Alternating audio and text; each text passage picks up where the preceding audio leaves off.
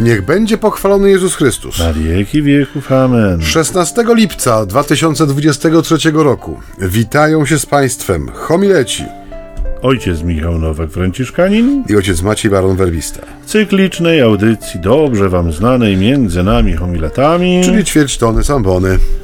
Entuzjazm i energia tryskają z nas Ewidentnie. ewidentnie. E, drodzy słuchacze, dzisiejsza Ewangelia znów ze świętego Mateusza, bo chcemy dzisiaj od razu przejść do Adremu, ponieważ jest troszkę dłuższa. Mm, e, Jest zaczerpnięta z 13 rozdziału, wersety od 1 do 23 i pozwolę sobie dla Państwa ją odczytać. Owego dnia wyszedł Jezus z domu i usiadł nad brzegiem jeziora. Ponieważ zebrało się wkoło niego bardzo dużo ludzi, wszedł do łodzi i usiadł, a cała rzesza stała na brzegu. Mówił do nich w przypowieściach o wielu sprawach i rzekł: Wyszedł siewca, aby zasiać ziarno. Gdy siał, niektóre ziarna padły wzdłuż drogi, a ptaki niebieskie, naleciawszy, skwapliwie wydziobały je. Inne padły na grunt skalisty, gdzie nie znalazły dość ziemi, zaraz też wzeszły, bo nie leżały głęboko w glebie. A gdy wzeszło słońce, gorąco wypaliło je i uschły, ponieważ nie miały korzeni. Inne znów padły między ciernie. Ciernie wyrosły i przygłuszyły je. Inne wreszcie padły na ziemię urodzajną i przyniosły plon. Jedno stokrotny, inne sześćdziesięciokrotny, inne trzydziestokrotny. Kto ma uszy zdolne słyszeć, niech słucha. Potem przystąpili doń uczniowie i zapytali go, dlaczego mówisz do nich w przypowieściach? Odpowiedział im, ponieważ wam dane jest rozumieć tajemnicę Królestwa Niebieskiego, a im nie jest to dane. Bo kto ma, temu będzie dane, a danemu będzie obficie, a kto nie ma, temu będzie zabrane nawet to, co ma. Mówią do nich w przypowieściach, ponieważ patrzą, a nie widzą, i słuchają, a nie słyszą, i nie rozumieją. Tak spełnia się na nich proroctwo Izajasza, który powiada: Będziecie słuchać, a nie zrozumiecie, będziecie patrzeć, a nie ujrzycie, bo skamieniało serce tego ludu, uszy ich przygłuchły, oczy przymrużyli, z obawy, żeby nie zobaczyć oczyma i uszami nie usłyszeć, i sercem nie pojąć, aby się nie nawrócili i żebym ich nie uleczył. Lecz wasze oczy błogosławione są, że widzą, i uszy wasze, że słyszą. Bo zaprawdę powiadam wam, wielu proroków i sprawiedliwych pragnęło widzieć to, co wy widzicie, a nie widzieli, i słyszeć to, co wy słyszycie, a nie słyszeli. Posłuchajcie więc wyjaśnienia przypowieści o siewcy. Gdy ktoś słucha nauki o królestwie, lecz jej nie rozumie, nadbiega zły duch i porywa wam to, co zostało zasiane w sercu. Takiego człowieka wyobraża ziarno, które padło wzdłuż drogi. Ziarno, które padło na grunt skalisty, wyobraża tego, kto usłyszawszy naukę, przyjmuje ją natychmiast z radością. Nie mając jednak w sobie korzenia i będąc człowiekiem niestałym, szybko się zatraca, jeżeli nastanie ucisk lub prześladowanie z jej powodu. Ziarno, które padło między ciernie, wyobraża tego, kto słucha nauki, lecz troski światowe i zwodnicze bogactwa przytłumiają ją tak, że nie przynosi plonu. Ziarno, które padło na urodzajną ziemię, wyobraża tego, kto słuchając nauki rozumie ją i dlatego przynosi plon stokrotny, sześćdziesięciokrotny i trzydziestokrotny. Kto ma uszy, niechaj słucha. Tak jest. To jest. Dlaczego mówisz do nich w przypowieściach? To jest y, pytanie e, apostołów, uczniów, które zadają Jezusowi. I jakie ono, jaką ono wyraża wątpliwość, jaki niepokój w tym pytaniu jest ukryty. No, ten niepokój chyba wybrzmiewa w odpowiedzi, której Jezus y, udziela y, swoim uczniom, bo mówi mm, y, do nich jasno, że mówię w przypowieściach, że dlatego, że mówię, dlatego mówię do nich w przypowieściach, że patrząc nie widzą i słuchając nie słyszą ani nie rozumieją. No trudno y, się y, y, jakby pozbyć przekonania, takiej intuicji, że, że no, ta Ewangelia jakoś mocno dotyka poprzedniej. W zeszłym tygodniu w której Jezus nam mówił o prawdziwej mądrości, prawdziwej mądrości, która jest prosta, ale jednocześnie ma, zdaje się, właśnie otwarte oczy, otwarte uszy, próbuje zrozumieć rzeczywistość zastaną, prawdziwa mądrość życiowa, musi być pokorna, a jednocześnie jest takim naśladowaniem samego Pana i Mistrza, który który jest prosty, który jest rzeczywiście Bogiem wzywającym nas do zaufania. Nie? Dzisiaj jakby chyba tego właśnie brakuje. Jezus pokazuje, że, że tego brakuje ludowi, że odpowiada jakby na, na niepokój uczniów, e, którzy sugerują pewnie w tym pytaniu, że no, przypowieść ma to do siebie, że jest wieloznaczna, przypowieść ma to do siebie, że może być opacznie zrozumiana, przypowieść ma to do siebie, że mm, no, może y, w konsekwencji sprowadzić człowieka na manowce. Po co się narażać na to, że ludzie czegoś nie zrozumieją, jeśli przecież można by im powiedzieć coś wprost, można by ich jakoś tak e, przekonać zwyczajnymi słowy. Natomiast e, wydaje się, że Jezus pokazuje taką petryfikację serc, to znaczy e, skamienienie serc. Mhm. Nie? To, to, że tak naprawdę te serca, zanim cokolwiek zaczną rozumieć, one muszą być najpierw wytrącone z równowagi. Przypowieść ma tę niewątpliwą zaletę, że ona skłania ludzi do jakiegoś myślenia, jeśli oczywiście zostaje przyjęta, jeśli zostaje usłyszana, skłania ludzi do jakiegoś kombinowania. To ona rodzi po prostu pytanie, co on chce przez to powiedzieć. A mentalność słuchaczy, ona chyba warunkuje właśnie e, perspektywę e, przypowieści które Jezus, zauważcie, buduje bardzo często na obrazkach rolniczych, nie na obrazkach mm, e, e, choćby związanych, nie wiem, ze światem rybaków. Siedzimy nad jeziorem dzisiaj z Jezusem. On patrzy na wodę, być może patrzy na tych rybaków, którzy sobie te sieci tam naprawiają, płuczą. To jest dzień, poranek pewnie, wyszedł, zasiadł nad jeziorem. Więc aż chciałoby się, narzucałoby się, żeby te przypowieści, które które on snuje, dotyczyły jakoś tam takiego, nie, oto rybak wyszedł łowić. I tak poszedł łowić i jak łowił, to łowił. No, żeby to jakby, nie, a, a jest zupełnie inny kierunek. Dlaczego? Dlatego, że jakby nawet jeżeli słuchają Jezusa rybacy, to oni mają serce mentalności rolników. Co to znaczy? No to znaczy tyle, że te serca są, powiedzielibyśmy, y, oczywiście nie po to, żeby kogokolwiek urazić, zwłaszcza już współczesnych rolników, bo to są dwa inne światy jednak, ale y, tamte serca były, mogły być trochę ospałe, dlatego że y, praca rolnika była bardzo powtarzalna, była bardzo przewidywalna, jedyną zmienną to była pogoda, tak naprawdę ewentualnie najazdy wrogów, które mogły zniszczyć plony. Natomiast perspektywa uprawy ziemi, ona przebiegała w pewnym schemacie, w prostym, konkretnym schemacie, nie? który nie domagał się wówczas nawożenia, kombinowania, mhm. prze, jakiegoś przesiewania, tam przecinania, prze, prze, przerywania, czy Bóg wie czego. Jakichś takich zabiegów pielęgnacyjnych. No siało się i czekało się na wzrost. Potem się zbierało, sprzedawało plon. W dużym uproszczeniu oczywiście tak to wyglądało, biorąc pod uwagę prymitywność rozwoju rolniczego wówczas i, i narzędzi i tak dalej, no to, to są dwa światy w porównaniu, tak jak powiadam, do, do świata dzisiejszego. Dziś być może tej kreacji kreatywności, tak byśmy to nazwali, rolnikom potrzeba nieco więcej.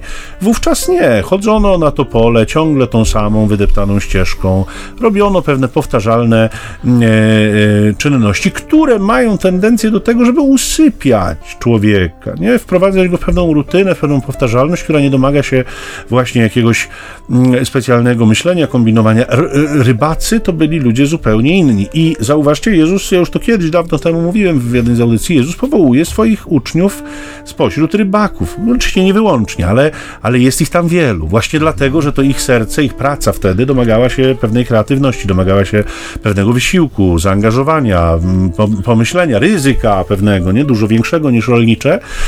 Ale wracam do słuchaczy, którzy się zgromadzili wokół Jezusa. Ich serca, nawet jeśli nie są rolnikami wprost, to serca rolnicze, to serca trochę e, drzemiące, to serca takie mało zaangażowane w eksplorację tego świata, to serca przeżywające codzienność od, od wstania do, do położenia się spać w sposób taki niezwykle przewidywalny, prosty, zwyczajny. I y, wydaje się, że te przypowieści, które Jezus konstruuje, mają przede wszystkim za zadanie trochę przebudzić, trochę jakby wytrącić z tych ustalonych schematów mhm. myślenia, trochę z tych kolejn życiowych tych ludzi wydobyć i dopiero potem ewentualnie można ich ku czemuś prowadzić. Dopiero potem można im jakąś konkretną naukę przekazywać, skądinąd nie możemy powiedzieć, że w przypowieściach nie ma konkretnej nauki, bo ona też jest, jest ukryta, ale powielokroć Jezus będzie mówił wprost pewne rzeczy, ale jakby najpierw budząc ludzi swoimi przypowieściami, które w jakiś sposób prowokują do zatrzymania się, hej takiego powiedzenia sobie stop, nie? W tym moim życiu tu i teraz ja muszę się zastanowić, bo jemu chyba chodzi o coś więcej, jemu chyba chodzi o coś innego niż to, co ta prosta skądinąd swojej treści, przekazie, przypowieść komunikuje. Y, ja czytałem niedawno takie wyniki, opracowane wyniki badań, które przeprowadzono dla konferencji Episkopatu obu Ameryk. Y, temat ojcu bliski, bo ojciec kocha Stany Zjednoczone Ameryki Północnej miłością. Tak, jedną z Ameryk kocham. Jedną z Ameryk ojciec kocha, tak. I wynika z tych badań jasno, że na każdą osobę, która świadomie dołącza do wspólnoty Kościoła, przypada, w zależności od kontekstu, diecezji, no i kraju, nie? Od 6 do 10 osób, które opuszczają wspólnotę Kościoła. Taka jest dynamika, no nie chcę powiedzieć, że wzrostu, ale życia Kościoła. Z tym, że wśród tych 10 osób, które opuszczają yy, Kościół, wspólnotę, tylko 5 dokonuje tego formalnie poprzez akt apostazji, w sensie no, wypisania się z Kościoła takiego urzędowego, prawda? Podobnie sprawa ma się w Europie, chociaż tam te wyniki badań trochę się różnią, bo były wcześniej przeprowadzane, więc te procenty, te słupki są trochę inne. E, jest to raport w sensie stricte naukowy, tam nie ma żadnych wniosków duszpasterskich, chodzi tylko o przynależność, wstąpienie, wystąpienie. Czyli no, mm, nie trzeba być e, mistrzem statystyki, żeby zauważyć, że ten ruch w kościele e, no, jest raczej ruchem o kierunku ujemnym w tym czasie, kiedy przeprowadzono badania. Czyli teoretycznie e, więcej osób z tego kościoła wychodzi, niż do niego świadomie wstępuje. Ale z drugiej strony, co ciekawe, w tych badaniach dotknięto także zagadnienia wpływu wiary na życie. Poprzez podejmowane decyzje, tam były, zdaje się, jakieś pytania, no mocno światopoglądowo zorientowane, zapewne aborcja, eutanazja, nie wiem, może jakieś finanse w kościele, czy coś tego typu. I co się okazało, że wśród tych osób, które wstępują do kościoła, u 9 na 10 jest bardzo silne przywiązanie do wartości, które wypły wypływają z, no credo, powiedzielibyśmy, wspólnoty. Czyli ci nowi, którzy przychodzą, są o wiele bardziej konsekwentni w życiu wiarą, niż tak zwana grupa kontroli, czyli statystyczny Kowalski kościelny, któremu dzisiaj niestety jest często wszystko jedno. Nie? I mm, w kontekście tej przypowieści, która dzisiaj, długiej, długiej przypowieści, w sensie długiego fragmentu, gdzie jest ta przypowieść o siewcy, we mnie zrodziło się takie pytanie, e, Dlaczego tyle ziarna się marnuje, nie? No bo to ta przypowieść jest taką przypowieścią o pewnym nadmiarze, można to ująć jako szczodrość, jako hojność siewcy, ale no, patrząc z punktu widzenia takiej amerykańskiej pragmatyczności, to trzeba sobie postawić pytanie, no dlaczego tyle tego ziarna jest rzucane w miejsca, które nie dają absolutnie żadnej szansy na wzrost? Czy nie lepiej byłoby się skupić na tych, którzy wydadzą owoc, którzy to posiane ziarno przyjmą, pozwolą mu obumrzeć, zakiełkować, wykształcić kłos i zebrać potem ziarno, czyli plon, czyli życie wieczne, tak? I e, przenosząc jak gdyby te wyniki badań na tą naszą rzeczywistość tutaj, oczywiście my wciąż możemy się cieszyć w miarę pełnymi kościołami. My wciąż możemy się cieszyć w miarę żywą wspólnotą, w sensie takim, że ciągle podejmowane są jakieś inicjatywy, które e, no, mają nie tyle zareklamować Kościół, bo tu Kościół nie jest produktem, który wymaga reklamy, ale które czynią Kościół obecnym w przestrzeni publicznej. Reakcje na to to już jest inna sprawa, prawda? Że to, co kiedyś było przyjmowane, mm, no nie, może nie z entuzjazmem, ale no powiedzmy z radością, czy z takim otwartym sercem, dzisiaj często no już musi zawalczyć o swoje, nie? Taki przykład. Y, ja jestem no, z rocznika 81, nie? I dla mnie y, Caritas, w sensie działania Caritas, no były od samego początku mojego takiego świadomego bycia w kościele, jak byłem ministrantem, lektorem, kiedy słyszało się, że Caritas coś organizuje, człowiek automatycznie do tego lgnął, w tym sensie, że utożsamiał się z tym, kiedy była jakaś zbiórka, żeby wesprzeć na przykład wyjazd dzieciaków z biedniejszych rodzin na mm, jakieś kolonie, czy, czy, czy w czasy, czy, czy, czy inny wyjazd, z tym nigdy nie było problemu, nie? W sensie zawsze się uzbierało, żeby ta grupa mogła sobie pojechać. Dzisiaj, kiedy często słyszymy jako proboszcz ogłaszam czasami różne inicjatywy naszej diecezjalnej Caritas, czy ogólnopolskiej Caritas, e, czy w ogóle Caritas jako Caritas e, kościelnej, bardzo często słyszę dyskusje, nie? Czy, no, czy warto, czy, czy, czy, czy nie lepiej wesprzeć jakiejś innej organizacji, która zajmuje się pomocą, czy może jakiejś fundacji pomocowej dla chorych, czy, czy, czy no, gdzieś pękło, pękła ta nić zaufania, nie? Że, że to jest nasze, nie? że Caritas to my. W sensie nie tylko nasze pieniądze, ale też nasze wartości puszczone w działanie, tak? że to jest ten Kościół obecny, miłujący w świecie. Nie? Dzisiaj to już nie jest takie oczywiste. Nie? I że ta, to zerwanie tej oczywistości dotyczy coraz większej ilości e, no, rzeczy w kościele, tak? W sensie, to, to, to, już kiedyś o tym mówiliśmy, że pokolenie księży, szczególnie starszych, którzy już dzisiaj pewnie w większości będą przechodzić na emeryturę, to było pokolenie, które wiele rzeczy brało za pewnik, nie? No, y, w, w, takim sensie, że bo, bo, zawsze tak było, tak? Bo, bo to była tradycja, która no, ukształtowała pewnie ich powołanie, czy ich bycie w kościele i oni nie, nie dopuszczali do siebie na przykład y, y, takiej wiadomości, że na spotkanie formacyjne dla młodzieży przygotowujące ich do bierzmowania przyjdzie 6% y, tych, którzy przy, przyjść powinni, nie? I dla nich żadnym straszakiem jest to, że ktoś ich tam nie dopuści do bierzmowania, bo nie będą mieli kompletu podpisów czy pieczątek, nie? 25 lat temu taka sytuacja była nie do pomyślenia, czy ktoś utożsamiał się z tym, czy nie.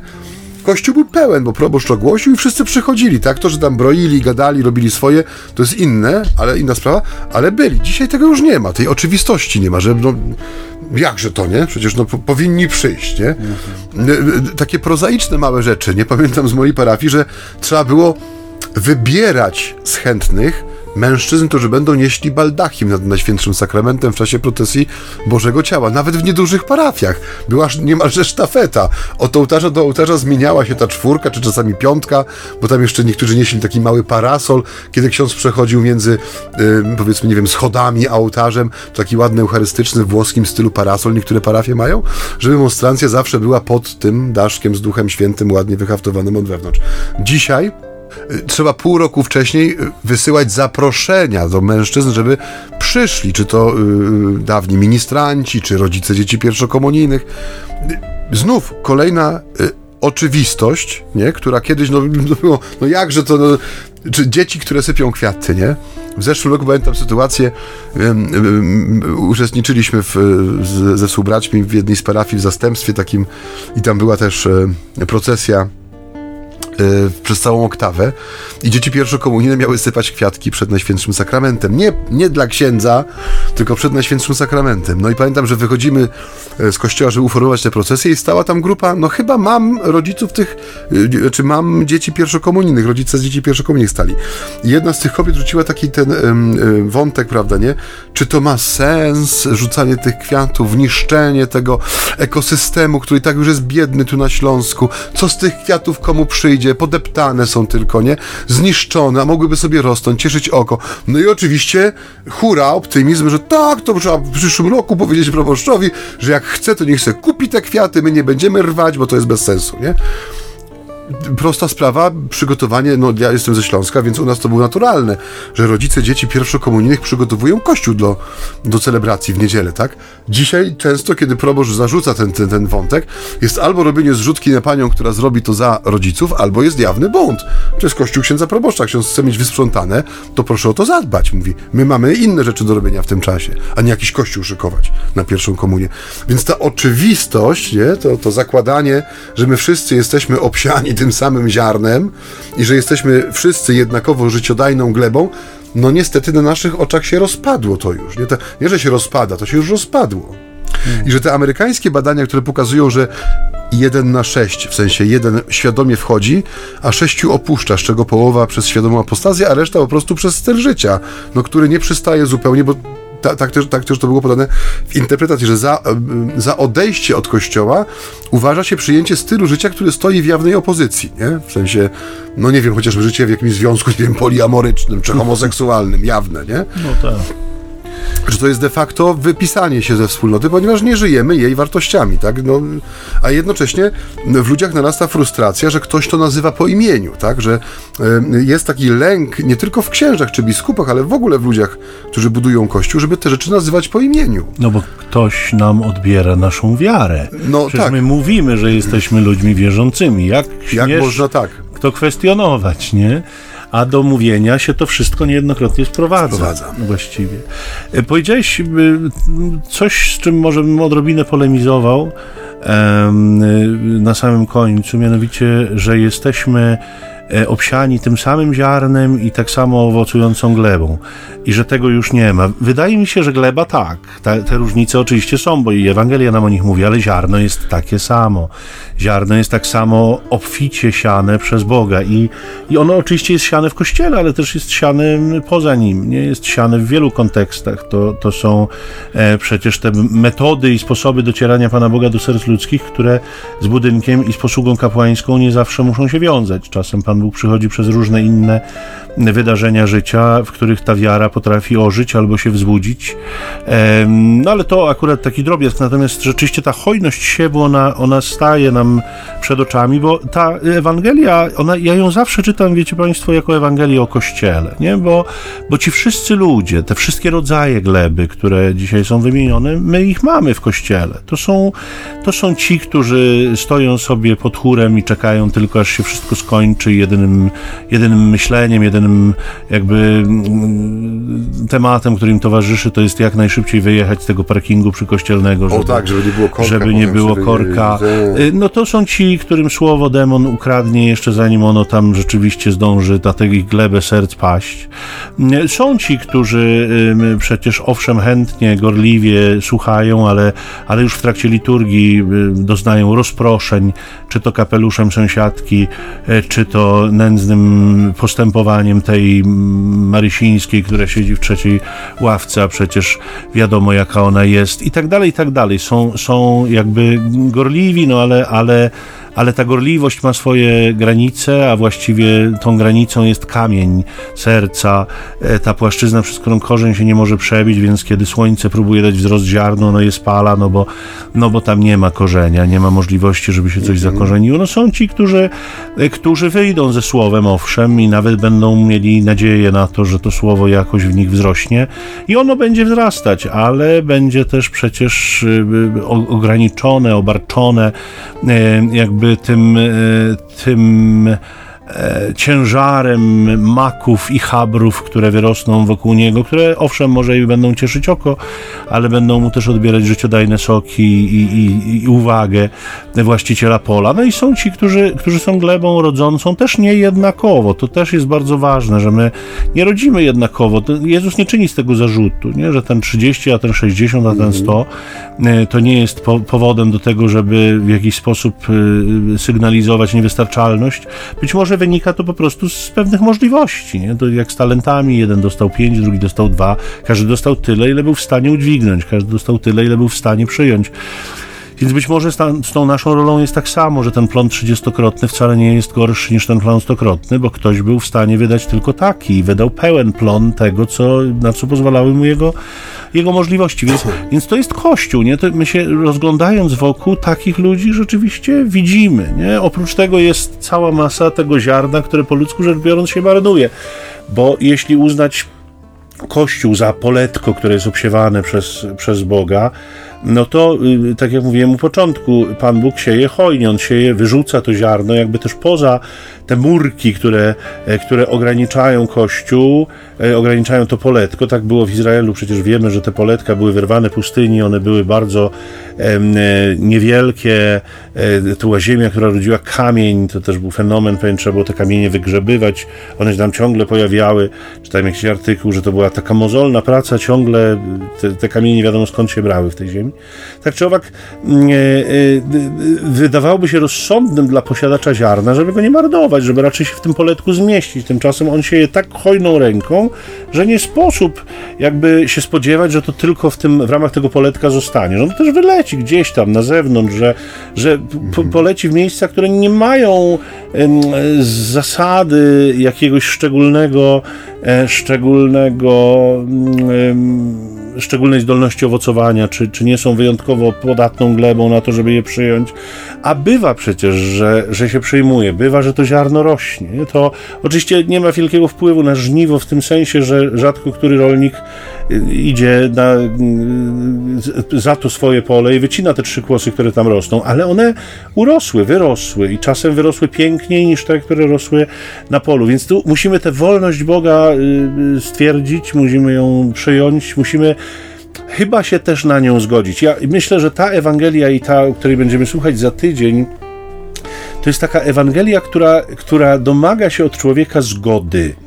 Zgody na to, mhm że właśnie, że z tego mizernego zasiewu może powstać znaczący, piękny plon, nie? Zgody na to, że, że to nie, nie wszystko przebiega tak, jakbyśmy sobie to zaplanowali, nie? Zgody na to właśnie to, co choćby Maciej pokazuje w tych badaniach amerykańskich, że, że te nasze kościoły w jakimś tam sensie pustoszeją w taki czy inny sposób, ale, ale y, y, właśnie w każdym w każdej biedzie, w każdym smutku to jest, to jest robota Boga, nie? Jest ukryta, ukryte jakieś ziarno nadziei, jakieś źródło nadziei. To jest pewien fenomen właśnie, że ci, którzy przychodzą, są gorliwsi. Wspominałem ze dwie audycje temu chyba o, o pewnej przygodzie lotniskowej, o, o tym, że spowiadałem człowieka, który poprosił o to i który, który leciał gdzieś tam, potrzebował spowiedzi, a, a zakładał i wiedział, że tam księdza raczej nie spotka.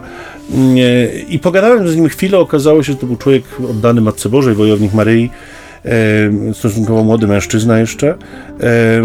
I tak sobie pogadałem z nim i mówię sobie, Panie Boże, smutne to, że, że tracimy ludzi, że oni odchodzą, ale naprawdę cudownie, że ci, którzy zostają, że ci, którzy przeżywają swoją wiarę, to są ludzie właśnie tego rodzaju, nie? ludzie takiego pokroju, ludzie, z którymi będzie można iść do świata i go zdobywać na nowo, bo, bo z tą całą masą, nie ujmując nikomu nic, nie? ale z tą całą masą, z tą liczną, anonimową parafią, gdzie iść i kogo zdobywać? Nie? Lud się w żaden sposób nie czuje do tego zaproszony, zobowiązany, zobligowany przez Boga, nie przez człowieka, ale przez Boga, Natomiast być może właśnie musi zostać garstka, być może musi zostać nas mniej, właśnie po to, żebyśmy przekonali się o sile Ewangelii, o jej sile nośnej w nas, a przez nas także w innych. Być może właśnie to jest potrzebne dzisiaj Kościołowi, nie? więc zgodzenie się na stan faktyczny, na to jak jest dzisiaj i zgodzenie się na to, że to właśnie w tym faktycznym stanie po ludzku rzecz biorąc lichutkim objawia się Boża chwała,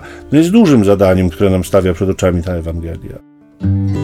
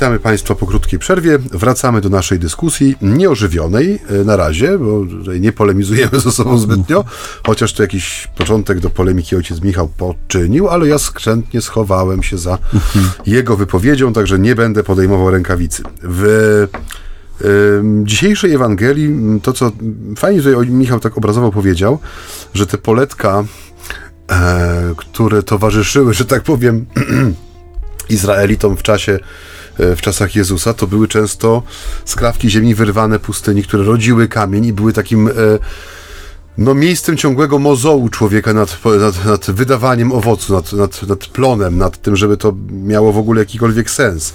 I że ta ręka, która zasiewa tak bardzo hojnie, która nie patrzy na te granice, które wyznacza nam pustynia, kamień, piach czy ziemia, po prostu sieje, pokazuje nam przede wszystkim, że Pan Bóg jest mm, tym, który zwraca się do wszystkich, nie?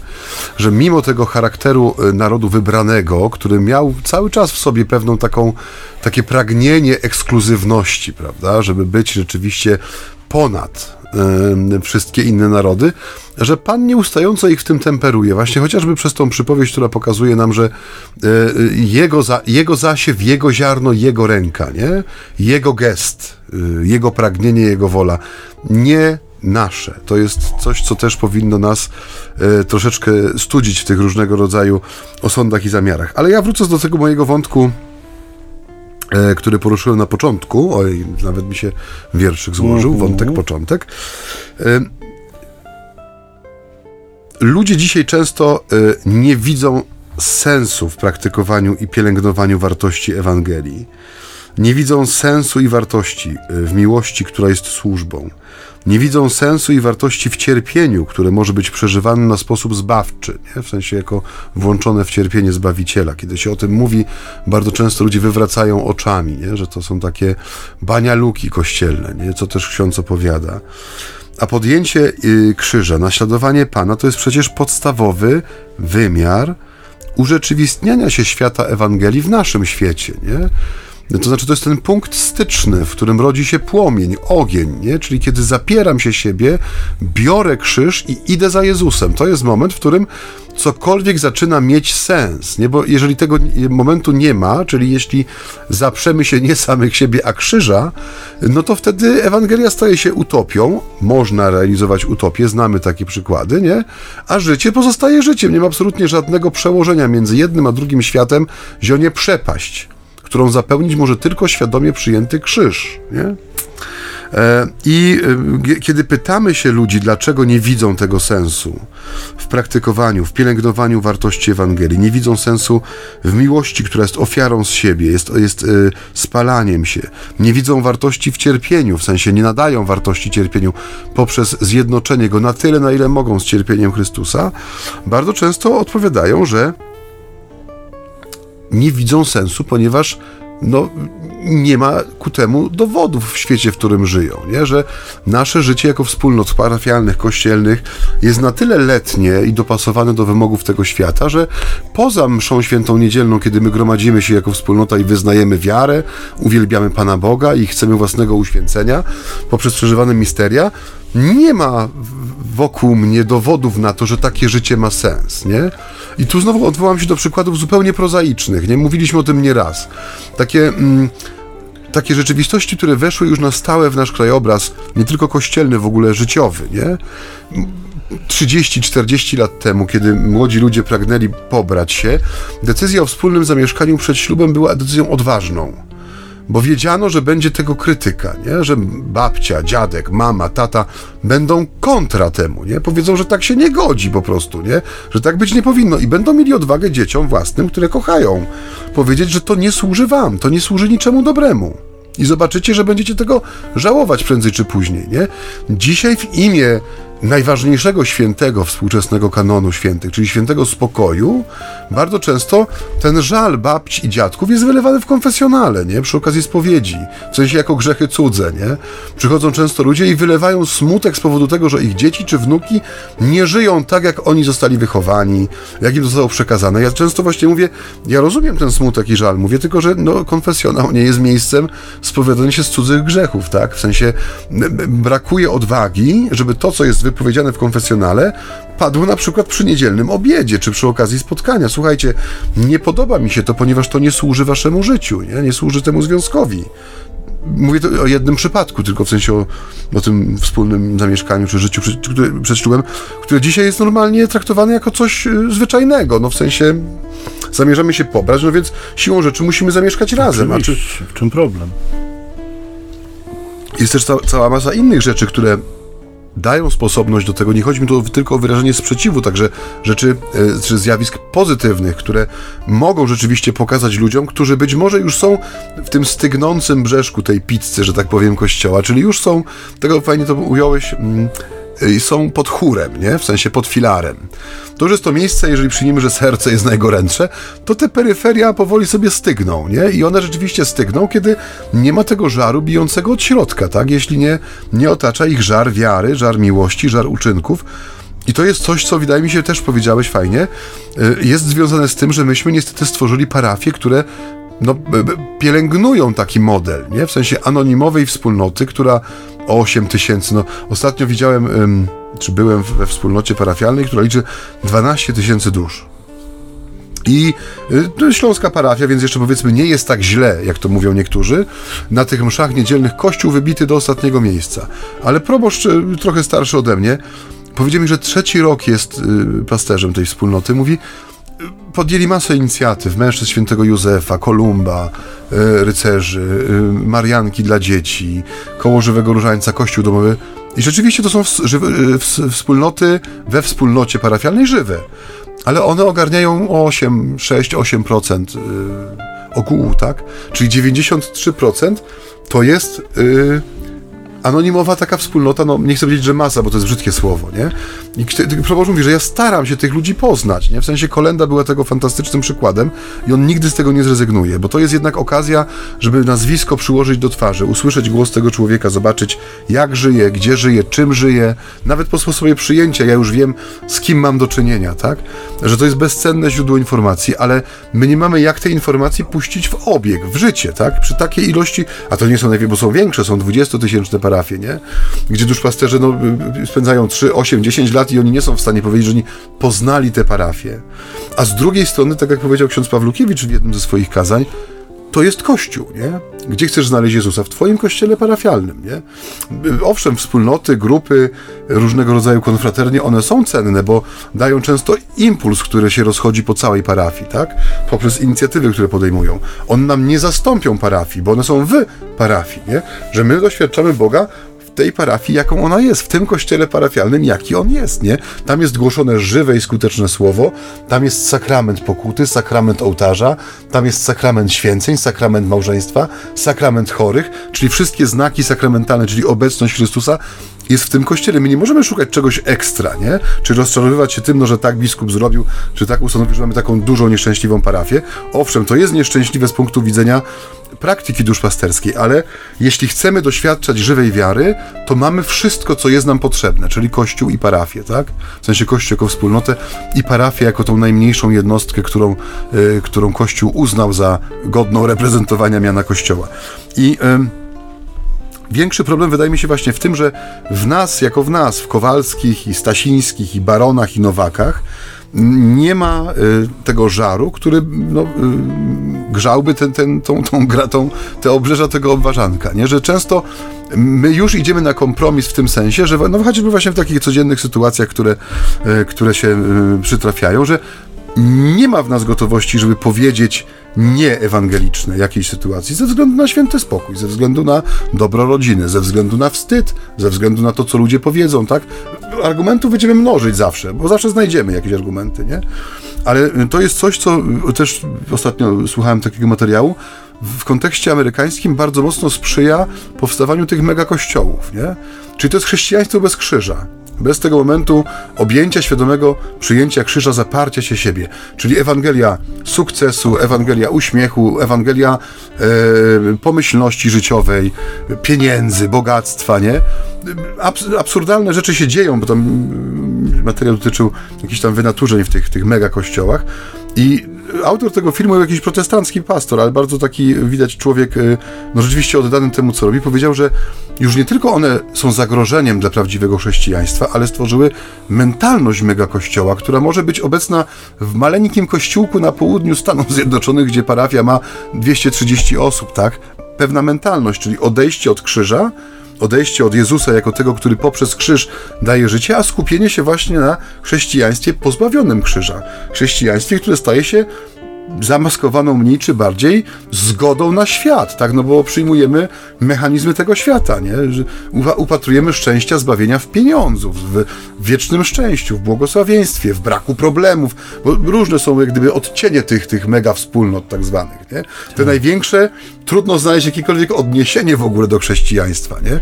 Poza tym, że noszą nazwę mega kościoła, nie ma tam ani krzyża, ani wizerunku, ani wystroju wnętrza tego miejsca, gdzie się spotykają ci ludzie, które sugerowałoby, że to jest kościół, tak, czy jakieś miejsce kultu, nie? To jest miejsce doświadczenia przyjemności, nie? Rozrywki, klaskania, tańca, porywającej muzyki, głośnych tak, bębnów tak. i tak dalej, nie? No Mega Church polega też na tym, że jest cały, że tak powiem, zaplecze entertainments, nie? Tych wszystkich kin, y, sklepów, wszystko na miejscu masz. Możesz Kasyno. po prostu enjoyować cały dzień, bawić się. No więc tutaj jest, wydaje mi się też pewna tajemnica ukryta w tym dzisiejszym słowie, która nam przypomina, bo mm, zapominamy też, znaczy zapominamy, nie zapominamy, ale w ziarno wpisane jest obumieranie, nie? Obumieranie. Każde z tych ziarn, które pada, ono ma w sobie, to jest paradoksalne, ale potencjał do obumarcia. Zdrowe ziarno musi być zdolne obumrzeć, nie? Jeśli ziarno jest chore, pamiętam, że moja babcia, kiedy wysiewała ziarna a kiedyś faktycznie robiło się to ręcznie. Ja jeszcze pamiętam babcię, która brała, miała taki worek przerobiony z dziurą, z dziurą na głowę z jednej strony i do założenia na drugą rękę miała taką kołyskę, w to sypało się ziarno, wymieszane ten z jakąś trutką na robale, żeby go nie zeżarło i szła i siała, nie? To jeszcze nie było tak dawno temu. Ja pamiętam, że ona przebierała te ziarna, które były wsypywane do tego rękawa. Jakieś pokurczone, popękane, albo właśnie zbytnio, nie wiem, porażone przez słońce, zbyt zaschnięte. One nie umiały obumrzeć, nie? I to jest, często się mówi o tym, że to jest też dramat dzisiejszego człowieka, że on nie umie obumrzeć, aż po swoją śmierć. No właśnie nie daje życia, nie? Nie? Że, że wypa wyparliśmy ten mechanizm, że śmierć daje życie, że śmierć prowadzi do życia, nie? Że boimy się jej tak panicznie, że konserwujemy nasze życie już tu na ziemi, pozbywając się wszelkich oznak obumierania, nie? Że interesuje nas plastikowy ryż to jest taka konstatacja, bo dzisiaj nie wiem, czy wiecie, ale bardzo często, kiedy kupuje się ryż, ryż w ilościach hurtowych, na przykład mam teraz w domu naszym zakonnym wspólnota z Indonezji, więc pierwszy raz w życiu jadłem naprawdę dobry ryż, y, dobrze przygotowany, i właściwy ryż, nie paszę przemysłową. I powiedział mi, że można kupić 50-kilowy worek ryżu, w którym 20% to będą granulki plastiku i ty to zjesz. Nie? Wypełniacz, który sprawia, że można oszukać trochę na wadze, nikt się nie przejmuje tym, co się dzieje z ludźmi czy ze zwierzętami, które na podstawie tego ryżu mają przygotowywane pożywienie. Jesz plastik, tak? Dzisiaj. E, I to plastikowe ziarenko ryżu wydaje mi się takim doskonałym podsumowaniem problemu, o którym mówi dzisiejsza Ewangelia. Jeśli ty uczynisz siebie takim zaimpregnowanym na obumieranie ziarnem, które nawet jeśli padnie na żyzną glebę, to nie obumrze, nie wyda owocu, no to jest naprawdę źle. Nie? Jeśli dla ciebie istotą jest zachowanie tego kształtu i właściwości zewnętrznej, no to my jesteśmy naprawdę na martwym, znaczy na takim nie końcu, to się mówi, nie koniec, nie krzywa wznosząca, tylko na krzywej opadającej i to bardzo e, gwałtownie i drastycznie. To oddawanie życia wydaje się być tutaj naprawdę ważne i tak sobie pomyślałem, wiesz, bo, bo my coraz częściej jakby spotykamy z ludźmi, spotykamy się z ludźmi, którzy nie chcą tego życia oddawać nikomu e, i, i za nic. Mm, e, mm, I to są czasem wprost deklarowane na przykład decyzje o tym, że nie będziemy mieć dzieci. No nie dlatego, że teraz je odkładamy, czy jeszcze o coś nam chodzi w życiu, tylko po prostu nie, z założenia ich nie będziemy mieli, bo, mhm. bo dzieci to, to kłopot. My chcemy żyć, my chcemy przeżywać nasze życie i, i tyle, nie, nie dbając o nic innego. Ale wiesz, ostatnio tak sobie pomyślałem, że i w kapłaństwie mamy takie, takie, taką perspektywę, bo to oddawanie życia jest na różne sposoby i w różnych kontekstach i w różnych sytuacjach, żeby nie, nie obwiniać tylko nie naszych braci świeckich, że to oni nie potrafią umierać, my też nie potrafimy. Ja spotykam coraz częściej takie e, sytuacje, nie wiem, czy miałeś okazję je spotykać, e, e, księża, którzy są tak na krawędzi emerytury, e, dobijają powoli, jeszcze im zostało parę lat, którzy z wielkim zdecydowaniem, z wielką taką no czasem nawet powiedziałbym chyba złością, czy takim, e, takim no, wewnętrznym przekonaniem e, komunikują, że ani chwili dłużej. Jak tylko wybije emerytura, nic mnie nie interesuje, może mnie biskup, że tak powiem, ja po prostu idę na emeryturę. Nie będę sobie coś tam spokojnie w ogródku grzebał, jakieś mieszkanie, wiadomo, że księża decyzjalnie muszą sobie o starość zadbać, w życiu zakonnym tego nie mamy. Natomiast jest, bo ja się już narobiłem, bo ja się już napracowałem, bo żadnej wdzięczności za to, bo to, bo tamto, bo to tysiąc argumentów koniec z oddawaniem życia. Teraz ja będę czerpał i korzystał. I przyznam szczerze, że spotkałem e, takich duszpasterzy w ostatnim czasie kilku i być może skala wydaje mi się być duża. Nie wiem, czy masz podobne doświadczenia, ale, ale e, ta odmowa oddawania życia jest odmową dawania życia, mhm. tak naprawdę. Nie no, bo z tego obumarłego ziarna mają się zrodzić nowe i jeżeli ktoś to pojmie, to nigdy z tego nie zrezygnuje, nie? To będzie obumierał do samego końca. To, to będzie się cieszył, że może obumierać, nie? I to bardzo często widać w perspektywie, nie wiem, rodziców, którzy mieli dzieci, a teraz oddają swoje życie wnukom, chcą tego i, i robią to z taką myślą rzeczywistego wychowywania ich, nie tylko rozpieszczania, bo czasem ludzie tak mówią w, w taki banalny, naiwny sposób, że babcie są od rozpieszczania. Nie, babcie są od wychowywania i często czynią to w zastępstwie rodziców, którzy e, powiedzmy mają na to jeszcze mniej czasu niż sami dziadkowie mieli wobec swoich dzieci.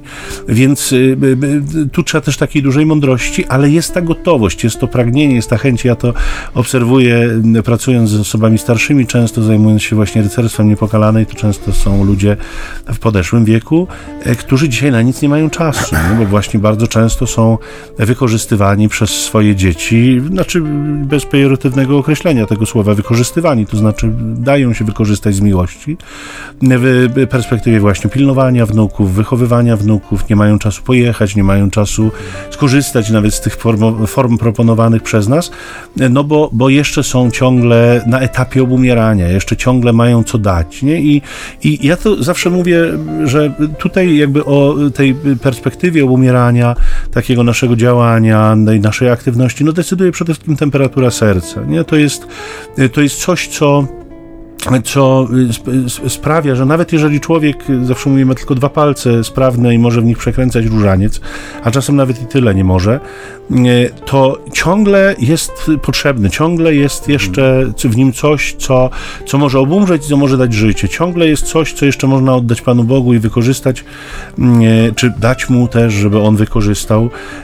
Więc tu ta perspektywa temperatury serca jest chyba zasadnicza i ważna. Ona też no, ma związek z, z, takim obrazowym podejściem do tej perykopy. No, ziemia, która przyjmuje ziarno, ona je otula, ona je otula niczym, niczym łono i o, tam też jest jakby wyższa temperatura trochę, to, ziarno potrzebuje, nie? Takiego, e, takiego procesu ogrzania, nawodnienia i wtedy dopiero daje, daje życie samo mm, obumierając, nie? Ale mhm. to jest ten cykl, który, który Bóg wpisuje w naszą rzeczywistość wiary. Znaczy ja mam szczęście do doświadczeń yy, odrobinę odmiennych od twoich, może dlatego też, że mam mniejsze, mniejsze środowisko, w którym się obracam.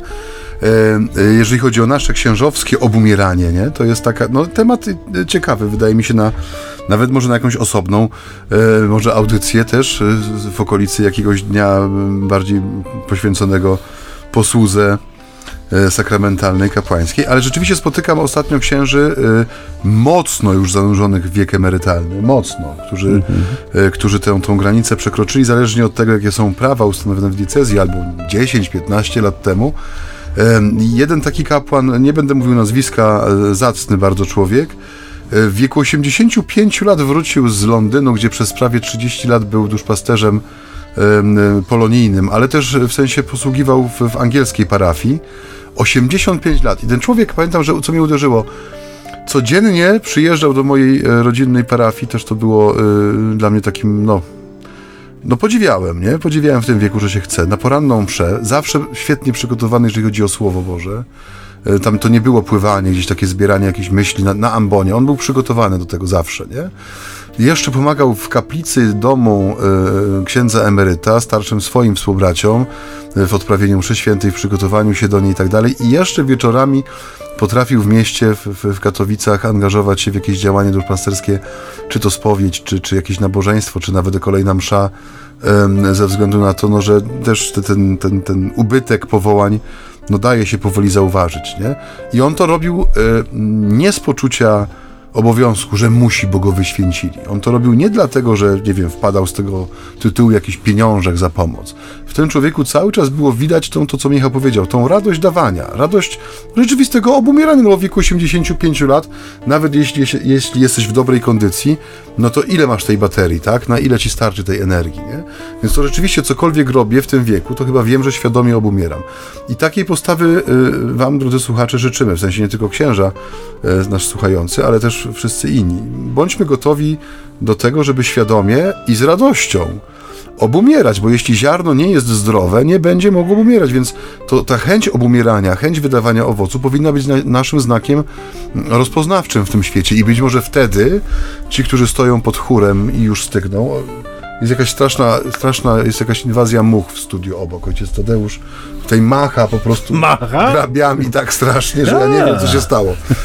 E, Życzymy wam tej paradoksalnie w niedzielne przedpołudnie czy popołudnie gotowości do dostępnego obumierania. Niech tak będzie. Y, Zapraszamy do kontaktu. Podamy y, tradycyjnie te możliwości. Jeśli ktoś życzy y, cokolwiek nam tu powiedzieć, wypowiedzieć się w temacie, to jest to możliwe. Ten numer SMS-owy, który do tego służy, do tych krótkich wiadomości, to 785 777 100. 785 777 100. Ojciec Maciej powiada, gdzie to tam można napisać na tym Tak, zapraszamy na Facebook. Facebooku. Tam, y, ja przepraszam cały czas, tam nie jest tak, tak y, aktywnie, jakbym chciał, żeby było, ale też czas jest taki trochę rozjazdowo aktywny mocno, więc ta wirtualna rzeczywistość nie za bardzo nie za bardzo jest traktowana z należytą uwagą, ale poprawię się, obiecuję. To jest, y, grupa nazywa się dokładnie tak jak audycja. Można się dołączyć do tej grupy. No i tam są zapowiedzi odcinków, tam są też ciekawe czasami komentarze, zapytania, między wami się tam czasami dyskusje jakieś rozgrywają, także przyjemnie się to czyta. Widać, że ktoś słucha tych naszych, y, tych naszych tutaj rozmów i to cieszy. No także zapraszamy. Życzymy Wam pięknego wszystkiego i błogosławimy zawsze dzisiaj także. Niech Was strzeże, prowadzi, błogosławi Wszechmogący Bóg Ojciec i Syn i Duch Święty. Amen. Trwajcie w pokoju Chrystusa. Bogu niech będą dzięki.